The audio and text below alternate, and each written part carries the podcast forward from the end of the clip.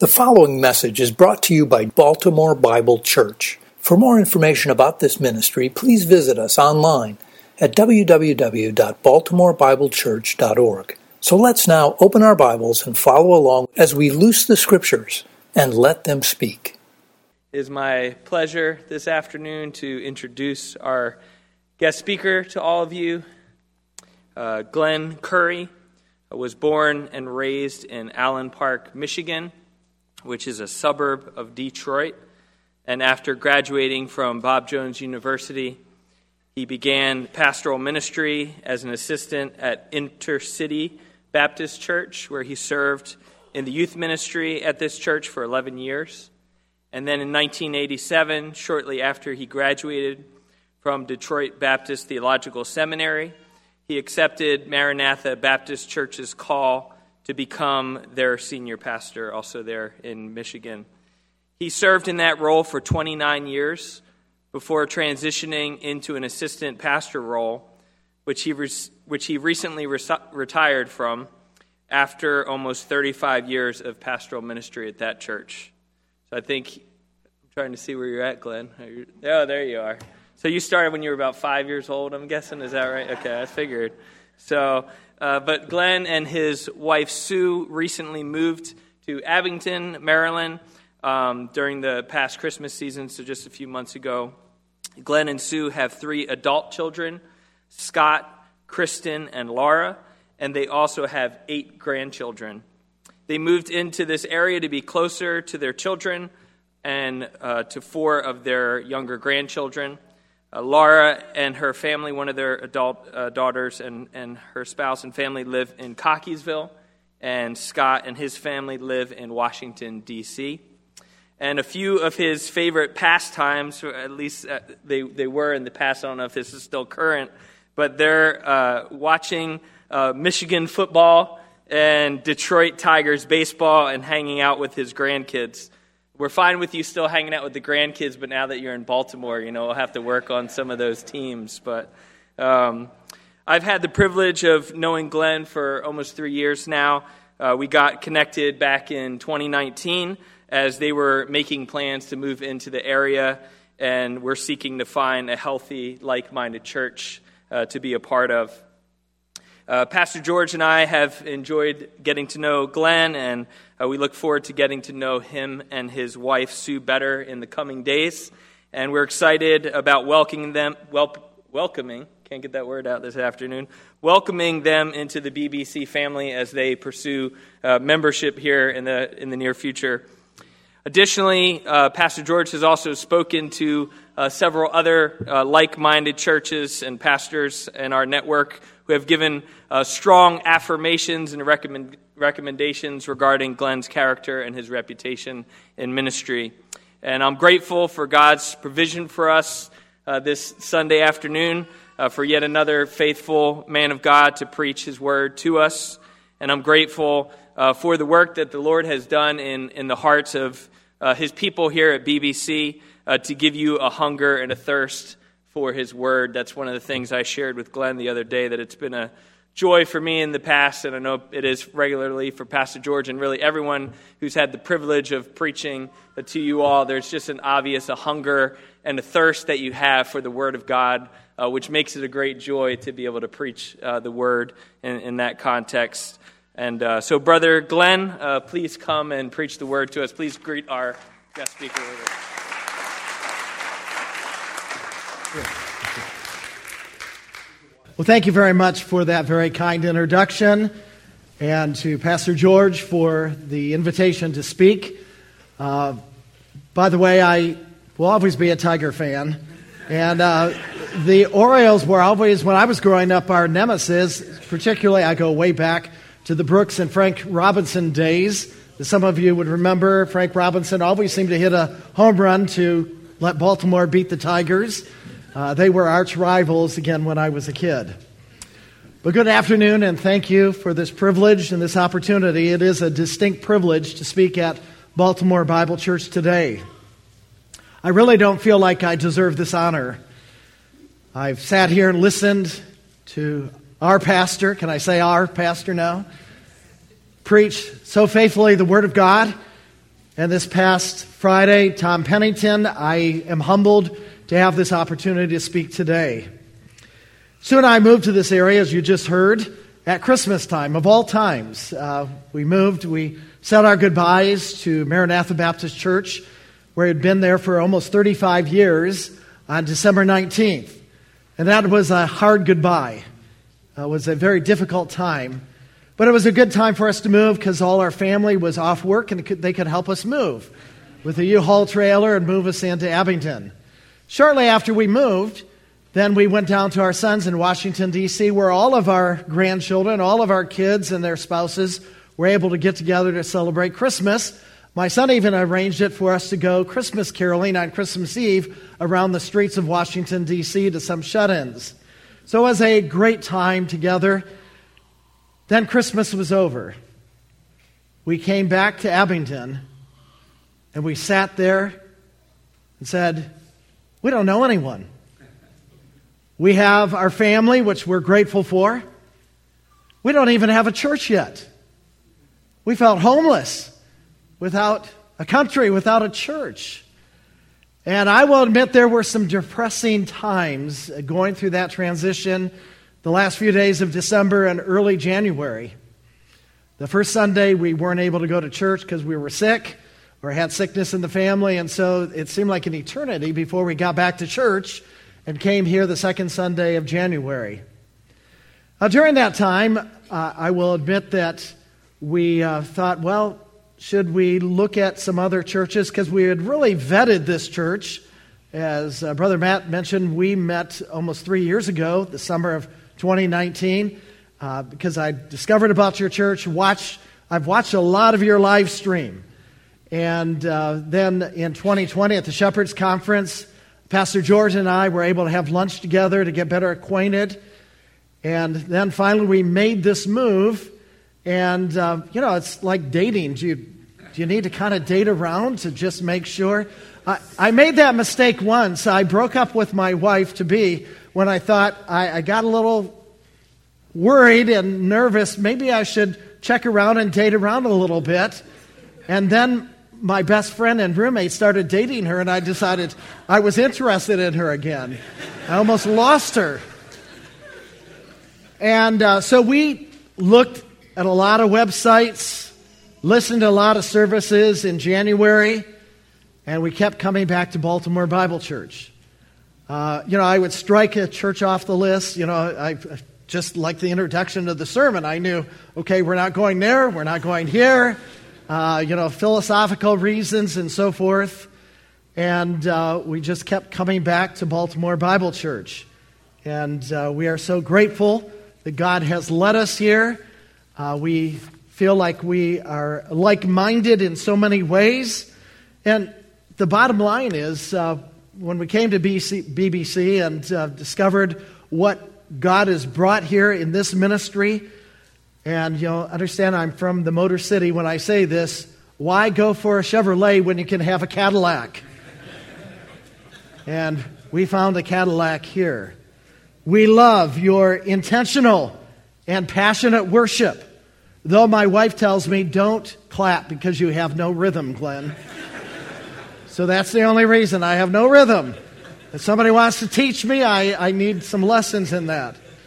Uh, we've been so blessed by Pastor George's sermons. Uh, we appreciate your doctrinal statement, your philosophy of ministry. We feel a real kinship here. And we feel like we're home.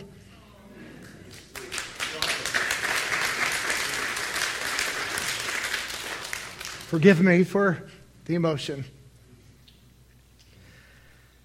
We can't wait to become members if you'll have us. and we start next week. In the meantime, I have a part time job at Lowe's. I work in the paint department. I think every pastor should work in the secular world. I have not been in the secular world since I was in college. I've heard more swear words in the last three months than almost my entire life. I've spilled more paint than I have in my entire life. One of our jobs is after we mix the paint, uh, we take off the lid and we put a little dab on the top and we dry it. And several Saturdays ago, we were just blasted with customers. And there's a long line. I'm rushing, and I go and I give the paint to the man, and it's pouring on the floor. The paint can that I was supposed to give him. So, I, you know, I don't know if I'm destined to be a painter or uh, to do paint at Lowe's, but God has given me some gospel opportunities, which I'm thankful for. And uh, I pray every day uh, that I go there. God, help me not spill paint and help me be a good gospel witness. Well, that's our story, but you did not come to hear our story. You came to hear the Word of God. Please open your Bibles to 1 Corinthians chapter 1. 1 Corinthians chapter 1. Want to speak this afternoon to something that's very near and dear to my heart, and that is the importance of unity in the local church. Now, some of the material will be an overlap for those who were here Friday night with uh, Tom Pennington when he looked at unity in Ephesians chapter 4.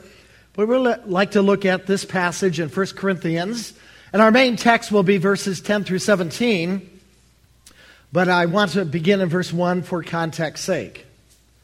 Paul, called as an apostle of Jesus Christ by the will of God, and Sosthenes, our brother, to the church of God which is at Corinth, to those who have been sanctified in Christ Jesus, saints by calling, with all who in every place call on the name of our Lord Jesus Christ, their Lord and ours. Grace to you and peace from God our Father and the Lord Jesus Christ. I thank my God always concerning you for the grace of God which was given you in Christ Jesus, that in everything you were enriched in him in all speech, in all knowledge, even as the testimony concerning Christ was confirmed in you, so that you are not lacking in any gift, awaiting eagerly the revelation of our Lord Jesus Christ, who will also conform you, confirm you to the end, blameless in the day of our Lord Jesus Christ. God is faithful, through whom you've been called into fellowship with his Son, Jesus Christ, our Lord. Now, our text, beginning in verse 10. Now I exhort you, brethren, by the name of our Lord Jesus Christ, that you all agree, and that there be no divisions among you, but that you be made complete in the same mind, the same judgment. For I have been informed concerning you, my brethren, by Chloe's people, that there are quarrels among you. Now I mean this, that each of you is saying, I am of Paul, I of Apollos, I have Cephas. I have Christ. Has Christ been divided? Paul was not crucified for you, was he? Or were you baptized in the name of Paul? I thank God that I baptized none of you except Crispus and Gaius, so that no one would say you were baptized in my name. Now I did baptize also the house of Stephanas. Beyond that, I do not know whether I baptized any other, for Christ did not send me to baptize, but to preach the gospel, not in cleverness of speech, so that the cross of Christ would not be made void. Let's pray. Our Lord, we ask for your guidance as we look at this text this afternoon. We thank you for your word. It is true. It guides us, and Lord, may we let the truth of the word be planted deep into our heart this afternoon by God the Spirit. And may we make changes as necessary, be more sanctified as a result of this study. We ask that if there's anyone who's not true believer, that they would come to a saving in knowledge of you today. In Jesus' name, amen.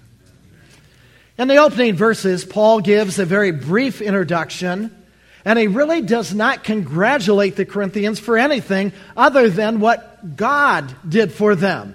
He was thankful for God's work in their life, and that's the way it is for all of us, what God has done for us. But immediately, he gets to correction and condemnation for their disunity. He then goes on eh, after the opening chapters about their spiritual maturity, immaturity, and disunity speaks to them about other issues.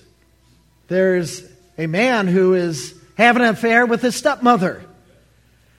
Even the people in the city are appalled at this, and, and you're doing nothing about it.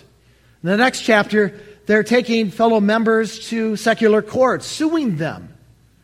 He corrects other issues that are there in the church about Christian liberty, about communion, about the spiritual gifts, that they had to have a right order and they had to be corrected and taught by the apostle, even though he had been with them for 18 months. But now in our text, he begins with a concern about the disunity in the church.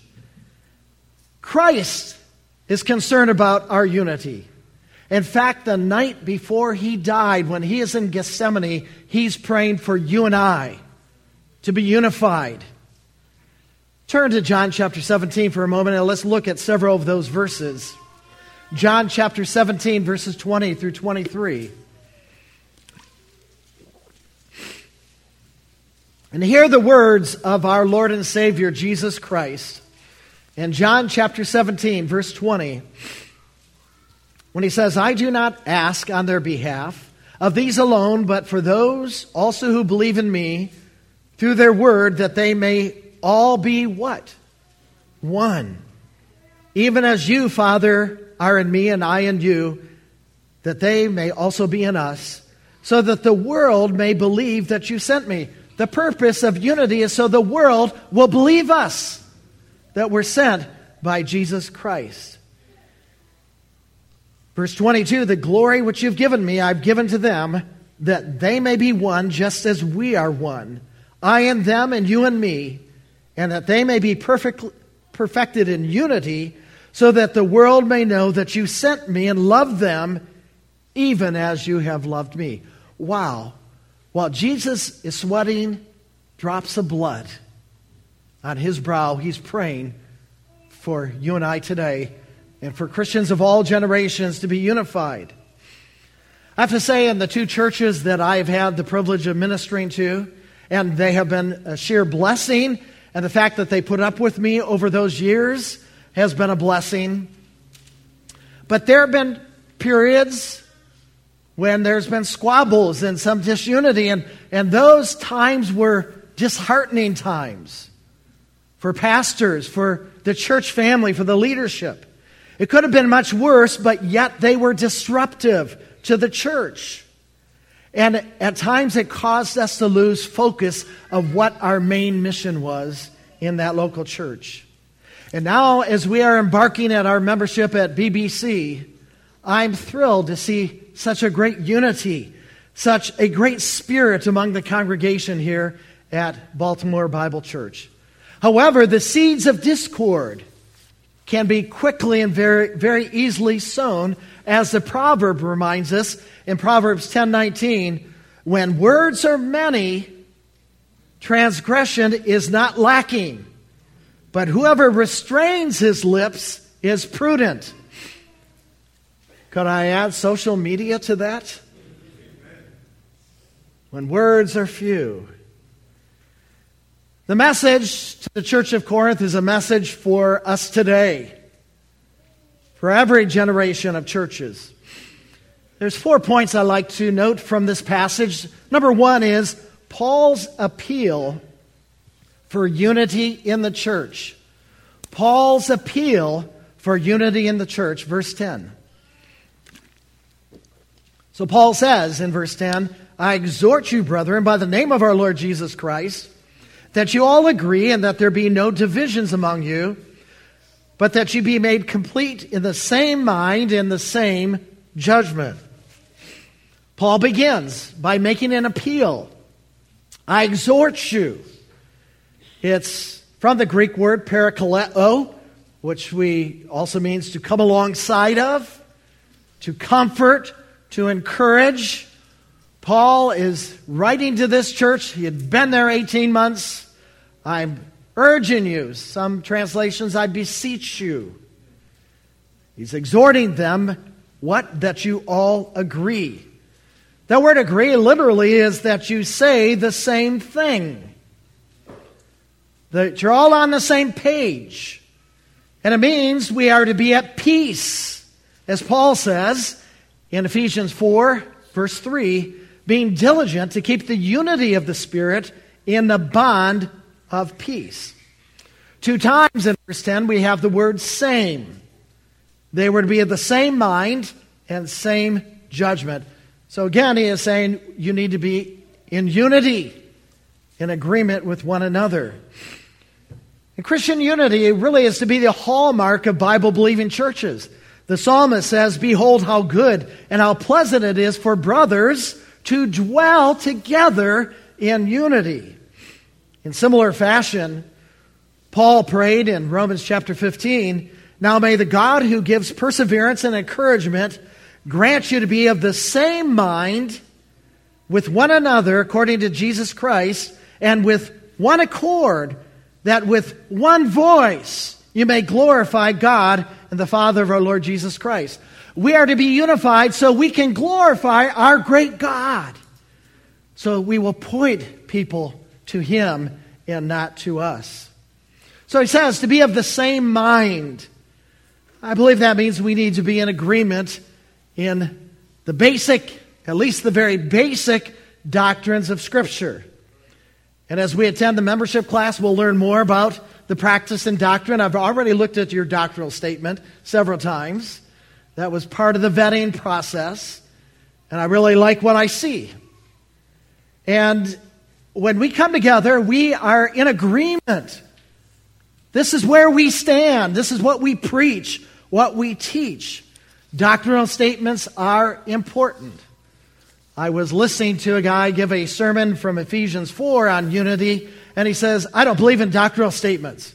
I just believe in the Bible. Well, that's a good way of saying, you know, I, I don't want to tell you where I stand on the critical issues of the faith. But when it comes to a doctrinal statement, there are even what we would call the very core doctrines cardinal doctrines of our faith that are essential to the gospel that one must believe in order to be saved. Paul gives us the essence of that in 1 Corinthians chapter 15 that this is the gospel which I preached to you, which you must believe that Christ died for our sins according to the scripture. Christ was buried according to the scripture and Christ rose again according to the scripture. And there are other texts like that. Now I know there are passages of Scripture that we all wrestle. Okay, what does the Bible mean? And sometimes good Christians can come to different opinions on those uh, because, again, we're human. We don't have divine knowledge. We ask God for wisdom and God the Spirit, and good Christians can't disagree. But we're not talking about the gospel, the core things of Scripture. However, in light of that, Ephesians 4 reminds us of the important role of our pastor, of pastor teachers, of their role within the ministry of the local church. In Ephesians chapter 4, it goes on to say, they are there for the equipping of the saints, for the work of the ministry, for the building up of the body of Christ until we all attain the unity of the faith. So we need Pastor George. We need the leaders in our church to guide us, to teach us, so that there will be unity in the faith. Ray Stedman said, To be of the same mind and same judgment does not mean that everybody has to think alike. With all the differences among us, it's impossible to get people to think alike in other areas. You can be Orioles fans, I'll still be a Tiger fan if that's okay. If you'll allow me to join the church as a Tiger fan. Jennifer Lawson the other day didn't know who the Tigers were. My wife had to explain who they were. Back in 1 Corinthians 1:10, Paul says that there be no divisions, literally schisms within the church. But even literally it means to a tear in the garment, ripping a garment apart, or in a metaphorical case, it's talking about split opinions or splitting over opinions, tearing a church apart, and too often that is happening across America. And too often they're over petty issues. Jeremy Myers writes People are tired of the numerous divisions that seem to occur with frequency within the church. Some of our divisions involve important issues, such as the deity of Christ. And he is God, so we must believe that, he says. But he said a lot of divisions seem to occur over whether or not we should have donuts in the foyer and what the color of the carpet should be. We don't have to worry about that. That's up to Valley Presbyterian. the story is told, I'm not sure if it's a true story, in a small country church where a pastor called a special meeting and the church was going to vote on a new chandelier for the auditorium. After some back and forth in the meeting, an old farmer got up and said, I'm against it for three reasons. First of all, is we can't afford a chandelier. Number two, nobody knows how to play a chandelier in this church. And number three, what we need is a good new light fixture for this church. Too often, when there's conflict in church, when there's conflict in our families, it's because we are not willing to resolve these issues, these conflicts. They're matters that can be resolved. The Bible gives us direction about doing that. Matthew chapter 5 if I've sinned against somebody before I go and bring my sacrifice, I go directly to them to resolve it. Matthew chapter 18, somebody sinned against me, I go to them to win my brother. Galatians chapter 6, verse 2 are all these remedies, but too often, what happens in a marriage? There's a divorce. What happens in a church? There's a division. Nobody's trying to resolve these issues. And a problem often comes in churches. And the solution, really, to the problem uh, is given by a famous theologian by the name of Erma Bombeck. When she said, By the way, grass is always greener over the septic tank. So just when you get upset with your spouse or with your church, remember the grass is only greener over the septic tank.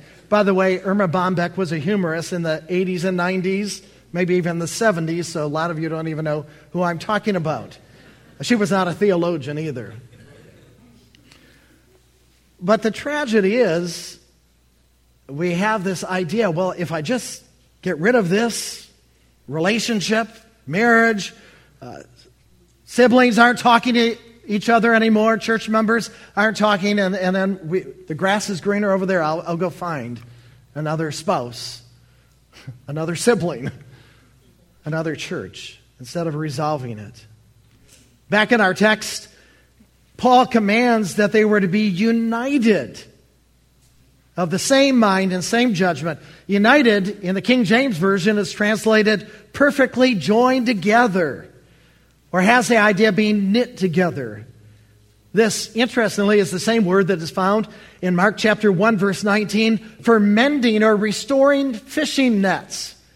Restoring them, fixing them. We are united. We are mending broken relationships, difficulties that occur because they will happen in the home, in the church, in our community. We ought to be reconciling and mending and not tearing apart. We need to be united in Christ.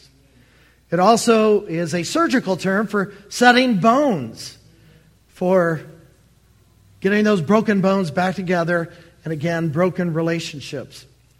Paul wrote in 2 Corinthians chapter 13, verse 11, Finally, brethren, rejoice, be made complete, be comforted, be like minded, live in peace, and a God of love and peace will be with you. So, point number one was Paul's concern for disunity in the church. Number two is Paul's, excuse me, point number one is Paul's appeal for unity in the church. Number two is Paul's concern for disunity in the church, verse 11 and 12. Notice verse 11. For I have been informed concerning you, my brethren, by Chloe's people, that there are quarrels among you. We don't know who Chloe is or her household. But nonetheless, Paul was given an earful of information he needed to hear, needed to know about a situation, and this was a chief concern of the Apostle Paul. And the text says there was quarreling among you. There was infighting among the church. The word quarrel literally is talking about a hot dispute. Not just something minor, it is a major dispute that is taking place. This same word is used six other times in list of vices that Paul gives throughout Scripture in Romans chapter 1, chapter 13, 2 Corinthians chapter 12, Galatians chapter 5, 1 Timothy chapter 4, and Titus chapter 3.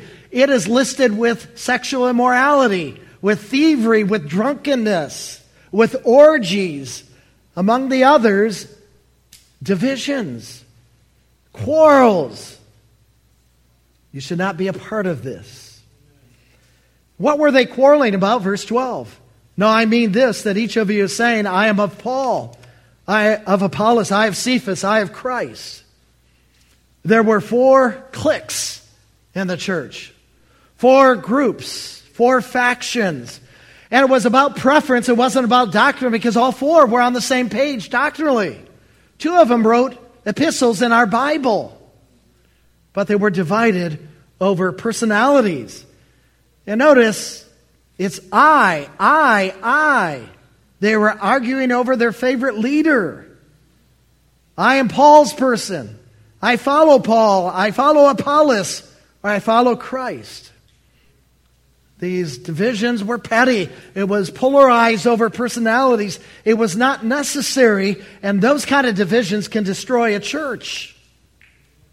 And really, the root of selfishness goes back to those four eyes. It is selfishness. Please turn in your Bibles to James chapter 4 for a moment and look at the first couple verses in James chapter 4.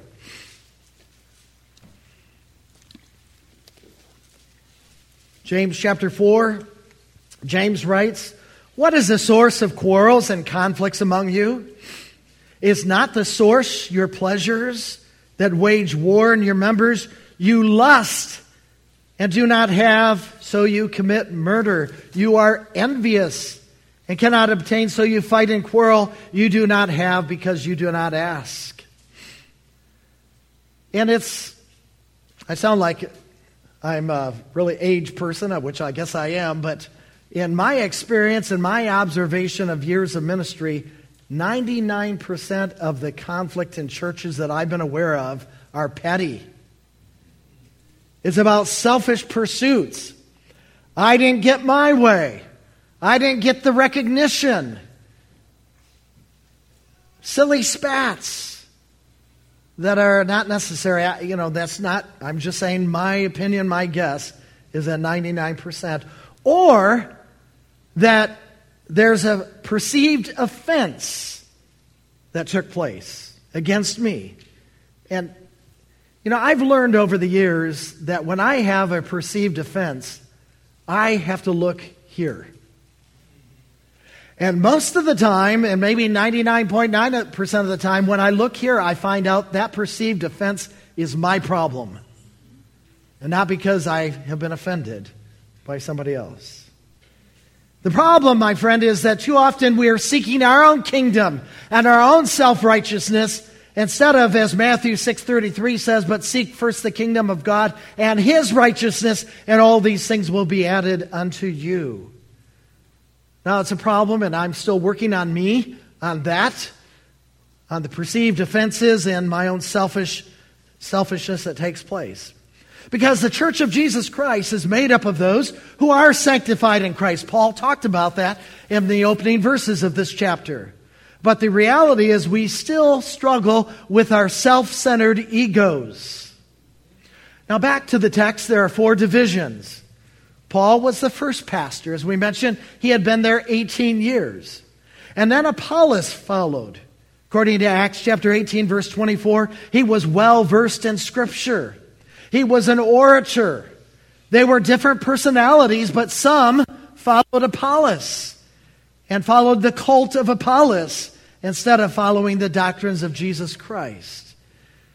Now, there were those who said that Peter they were followers of Peter. I'm of the Cephas clique, or the Peter group. How did that happen? We have no indication that Peter ever visited Corinth, though maybe he did, or perhaps after there were those converted under his ministry in Jerusalem during the persecution, they fled to parts of Corinth. Or perhaps some of the Corinthians were just aware he was a famous apostle and uh, he wrote some scripture. We're not certain.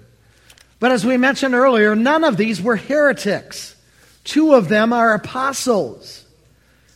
Then there was the fourth group who said, Well, I'm of Christ. You know, they were the pious ones, the super spiritual ones that rose above the others. You know, we won't say, oh, we're a Paul or Apollos or Cephas. We're of Christ. And there might have been, I, I may be reading between the lines, a little bit of self righteous smugness that they were separating from the rest. And it probably ticked off the rest of the people to hear them say that and just added fuel to the fire. But the bottom line is their divisions were over allegiance to their spiritual mentors, or even worse, to their favorite personality instead of Jesus Christ. And my friend, it, it is a serious matter when we place too much loyalty on a person and not on Jesus Christ. Because what I've seen in my lifetime is that when that person deviates in doctrine, some of them continue to follow that person in their error instead of following Jesus Christ. So let us not argue, I'm of MacArthur, I'm of Piper, I'm of Dever. I like all of them for various reasons. And at BBC, let us not say, I'm of Lawson, I'm of Weaver, I'm of Feldy, I'm of whomever it might be. I don't know all of your last names. We're followers of Jesus Christ. So, number one, Paul's appeal for unity. Number two, Paul's concern for disunity. Number three, in verses 13 through 16, Paul's rebuke about the disunity in the church. Notice verse 13. Paul's rebuke about the disunity in the church. Has Christ been divided? Paul was not crucified for you, was he? Or were you baptized in the name of Paul? I thank God that I baptized none of you except Crispus and Gaius, so that no one would say you were baptized in my name. Now I did baptize also the household of Stephanas. Beyond that, I do not know whether I baptize any other. In verse 13, there are three rhetorical questions that all de- demand the answer of no. Is Christ divided? Absolutely not. Was Paul crucified for you? That's heretical to even think that. Or were you baptized in the name of Paul? No. The body of Christ is not divided, and local churches should not be divided. We are one in Christ. And Paul inserts his name there, as we mentioned. Was Paul crucified for you? It's really appalling that they had to be asked that kind of question. Then Paul states, I'm glad I only baptized a few of you. In fact, I forgot that I did baptize a few more than I originally thought. Evidently, that had become a badge of honor for some people. It's tragic that he had to say that.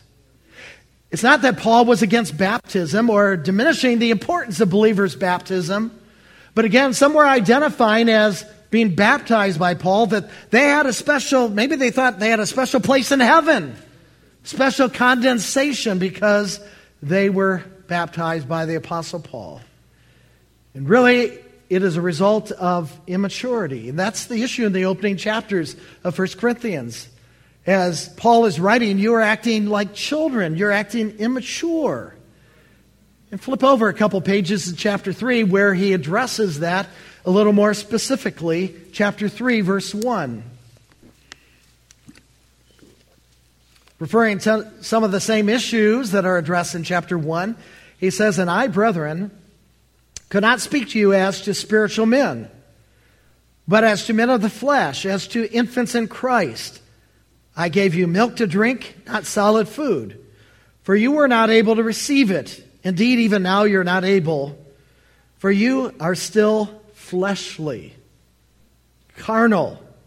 For since there's jealousy and strife among you, are you not fleshly? Are you not walking like mere men? For when one says, I am of Paul, or another says, I'm of Apollos, are you not mere men? This word flesh or carnal in verse 1 of this chapter comes from a Greek word that means having the nature of the flesh, controlled by the flesh, or even controlled by an animal appetite. Instead of being controlled by God the Spirit, Ephesians 5:18, we're to be controlled by God the Spirit. And the marks of their carnality are listed here. You're acting childish, like a bunch of little children. You're not acting as spiritual, well grown people. You're full of fits of jealousy and you're allowing strife to overcome you and you're causing divisions as you're behaving in this very fleshly way. The keys to unity we heard on Friday night, and just briefly repeat from Ephesians chapter 4, verse 2. When we struggle in our flesh, in our selfishness, we're reminded in Ephesians chapter 4, verse 2, that we need to put on humility, to be humble and not proud about ourselves. That secondly, we need to practice gentleness with one another. Thirdly, patience with your family members and your church family members and your pastors and your leaders. And lastly, toleration. Or as the King James Version says, forbearance, a forbearing love. I have to tell a tale on my own children. Occasionally they would come home from church on Sunday afternoon and say, You know, so and so just bugs me. Or so and so is just weird. And we'd sit at the dinner table and I'd say, Well, who invented weirdness? Maybe we're the weird ones. And we need to practice tolerance or forbearing love for one another. Paul tells us one of the results of allowing God the Spirit to control our lives, according to Ephesians uh, 4, uh, 5.18, is in Ephesians 5.21, to be subject to one another in the fear of Christ. In other words, I need to submit to you as my brothers and sisters in Christ over my wishes. I ought to be like Jesus Christ, washing feet and not have, wanting my feet to be washed. He was our greatest example of humility, of submission. Can we not do a little bit in that area of submitting to one another? When I was studying for the ministry, I remember distinctly one Sunday night, two men coming back. They had been out a ways away from school, and they were ministering in a church, and they came back, and they were shocked. They said, after the evening service, there was a congregational meeting, and a fight broke up, broke out. And one woman went over and grabbed a lady's hair and pulled some hair out. They were shocked what they saw. They couldn't believe it. And this is what we're training for? It's shocking what can happen to those who claim they belong to the king. They've lost their sanctification. Number four, Paul gives a reminder, Paul's reminder about the true mission of the church in verse 17. The true mission of the church. Paul says, and I'm going to read verses 17 and 18, is to preach the gospel. For Christ did not send me to baptize, but to preach the gospel not in cleverness of speech, so that the cross of Christ would not be made void. For the word of the cross is foolishness to those who are perishing, but to those that are, that are being saved, it is the power of God. The bottom line is when we're involved in disunity and wanting our way, division over personalities, we've lost sight of what we're here for. It's all about Christ. It's all about glorifying God. It's all about our mission, making the main mission the main mission, the gospel of Jesus Christ. We preach Christ. We're here to lead the lost to the Lord Jesus Christ. We come from different backgrounds, different ideas, different opinions about a lot of things that really don't matter. But in the end, what does matter is our faith and Jesus Christ. Back in 2007, when my son was going to Michigan State Law School, and as uh, Brother Matt mentioned, I am a Michigan Wolverine fan. We went to the Michigan Michigan State game in what's called the Big House in Ann Arbor. There were about 110,000 people squeezed like sardines together. And because it is an in house rivalry, there was a lot of squawking back and forth between Michigan State fans and Michigan fans, including my son and I. I'm happy to say that Michigan won that game. But in the midst of the rivalry and the arguing that took place in the stands, when there was a pause in the game, the announcer said the Detroit Tigers defeated the New York Yankees to clinch the division title Everybody rose in unison and started cheering. We were all one again. The common enemy was the Yankees, and we all agreed. Are they an enemy here too? Okay. The common enemy is out there, my friend. We need to be one in Christ, united under the gospel of Jesus Christ. And we need to realize we're battling a real, cruel, wicked enemy, the prince of the power of the air, but our God is more powerful, isn't he? And the day is coming when every knee shall bow, including Satan, every tongue shall confess that Jesus Christ is Lord to the glory of God the Father. We need to lift high the cross of Christ and reject our own human agenda. We need to put out the politics and personalities that happen in a church and exalt Jesus Christ. We need to be more gospel centered and less man centered. Paul warns us about the serious danger that that can contaminate our church or any church because Christ is the basis of our fellowship. We are, after all, one body in Christ. One man said, when everyone decides to put the things of Christ first and is willing to suffer loss that the honor and glory of Christ might be advanced, that is when we have harmony in a congregation. For one more passage, turn to the scripture reading text earlier today, 1 Corinthians chapter 12. I'd like to look at several of those verses once again. 1 Corinthians chapter 12, beginning in verse 12. we're reminded for even as the body is one and yet has many members, in all the members of the body, though they are many, are one body. So also is Christ. For by one Spirit were we all baptized into how many bodies? One body, not two bodies.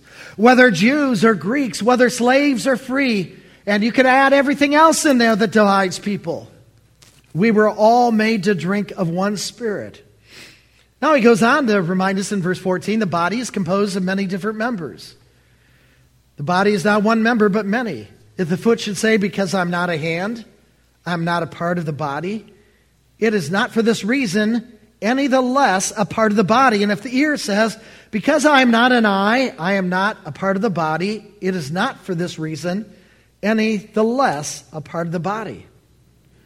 In the body of believers, God has composed us into a, a multicolored tapestry, woven us together as one in Christ. And no one can say, well, you know, I'm just a stinking ear, or I'm just a nose. Who wants that? You know, I, my nose is too big anyway. You know, we can think less of ourselves or demean other people God has gifted us all in different ways, and we're to use our gifts and our talents for the cause of the glory of Jesus Christ. No one is inferior, no one superior. Skipped out of verse 25 in that passage. So that there may be no division in the body, but that the members may have the same care for one another. If one member suffers, all the members suffer with it. If one member is honored, all the members rejoice with it because we are one. I'm not sitting there thinking, oh, why did they get praised? I'm rejoicing because I'm a part of that person, part of the body of believers because they got commended for what they did, their accomplishment in the community or in the church. And when one member is hurting, we all hurt. Have you ever stubbed your little toe? It hurts up here. Why do I feel it up here? And it's just a little toe. We're one body. We're united. I don't think the church of Ukraine is divided right now. Do you? I don't think they're concerned about the color of their carpet or whether they have a chandelier right now. I've heard stories from those who have contact with pastors there. People are getting saved. They are being overwhelmed with opportunities. They're not squabbling. They're concerned about their lives, about the spiritual life of their neighbors. Paul writes in Galatians 3:27, "For as many of you as were baptized into Christ have put on Christ." And again, we have this statement, there's neither, neither Jew nor Greek. There's neither slave nor free. There's no male and female, for you are all one in Christ Jesus. Jesus is the great unifier. He has broken down the barriers, and there have been barriers in the past, but He's broken them down at the cross of Jesus Christ. We are brothers and sisters in Christ. And you know what? We're going to be in heaven together by the grace of God. We might as well get along here on earth before we get to heaven. Paul exhorts us to be in agreement, to be unified. Paul says to cease making petty disagreements the main issue, and excuse me, make the main issue the focus of the gospel of Jesus Christ. Now, in close, in case you're here as a visitor, don't blame this church for me. I, am just a guest speaker. There's a lot better preacher here next week. But if you don't know the gospel, don't know Christ, there will be prayer counselors here afterwards to talk with you to pray with you about any need that you might have. But just a synopsis of the gospel. We all are sinners. The Bible makes it very clear all have sinned and fallen short of the glory of God. And we have the greatest need, and that is a need for salvation that we cannot ever attempt in our own power, in our own merit, in our own religion. The Bible makes it clear, for by grace are you saved through faith, and that not of yourselves. It's a gift of God, not of works. Too many so called Christian denominations are trying to do it through self help, through their own effort. We all must recognize that Jesus Christ came to earth, born of a virgin, lived the sinless life we can never live, died in our place, paid the penalty for our sin,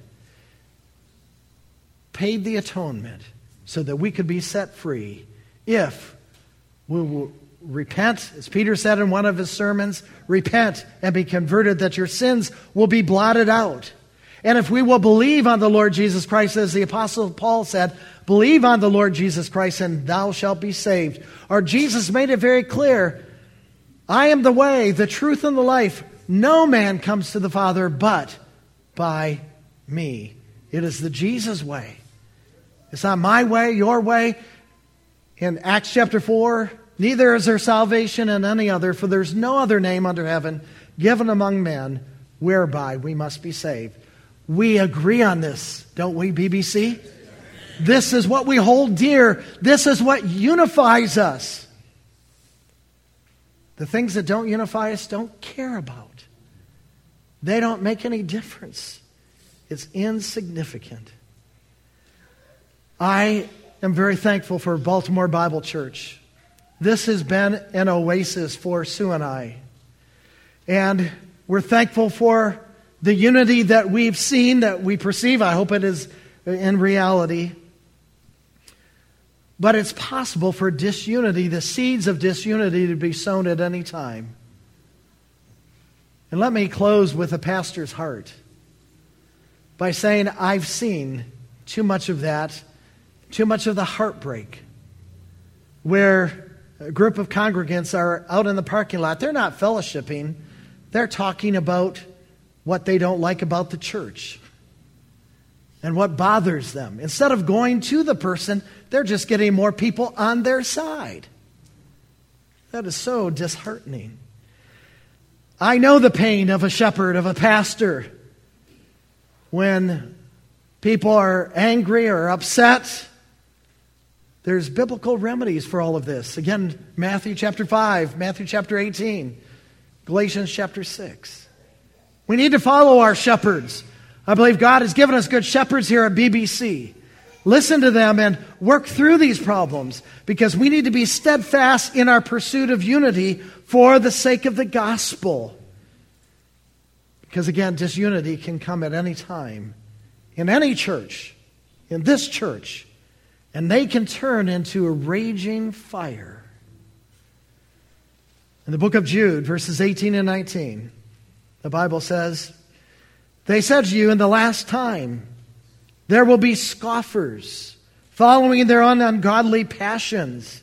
It is these who cause divisions, worldly people, devoid of the Spirit. Let's not be like this text says worldly people, devoid of the Spirit, causing divisions. Let's be a part of the solution when there is a problem. May God bless us. May God bless Baltimore Bible Church. Shall we pray? Lord, we thank you for the reminders in this text and the encouragement that it is to us to pursue unity, to hotly pursue it, to build bridges, to restore broken relationships, to be a problem solver, to focus on Christ and what He said we are baptized into one body. Be passionate about the gospel of Jesus Christ. May guests May our neighbors, people in the community see that's what Baltimore Bible Church is about. Passionate about Christ, about the gospel of Jesus Christ. In Jesus' name, amen. To hear other messages or to find out about upcoming events or where we meet for weekly church services, please visit us online at www.baltimorebiblechurch.org. Baltimore Bible Church reserve all copyright protection under applicable law. Our copyright policy is available on our website and includes instructions for and limitations on duplicating CDs and all digital files.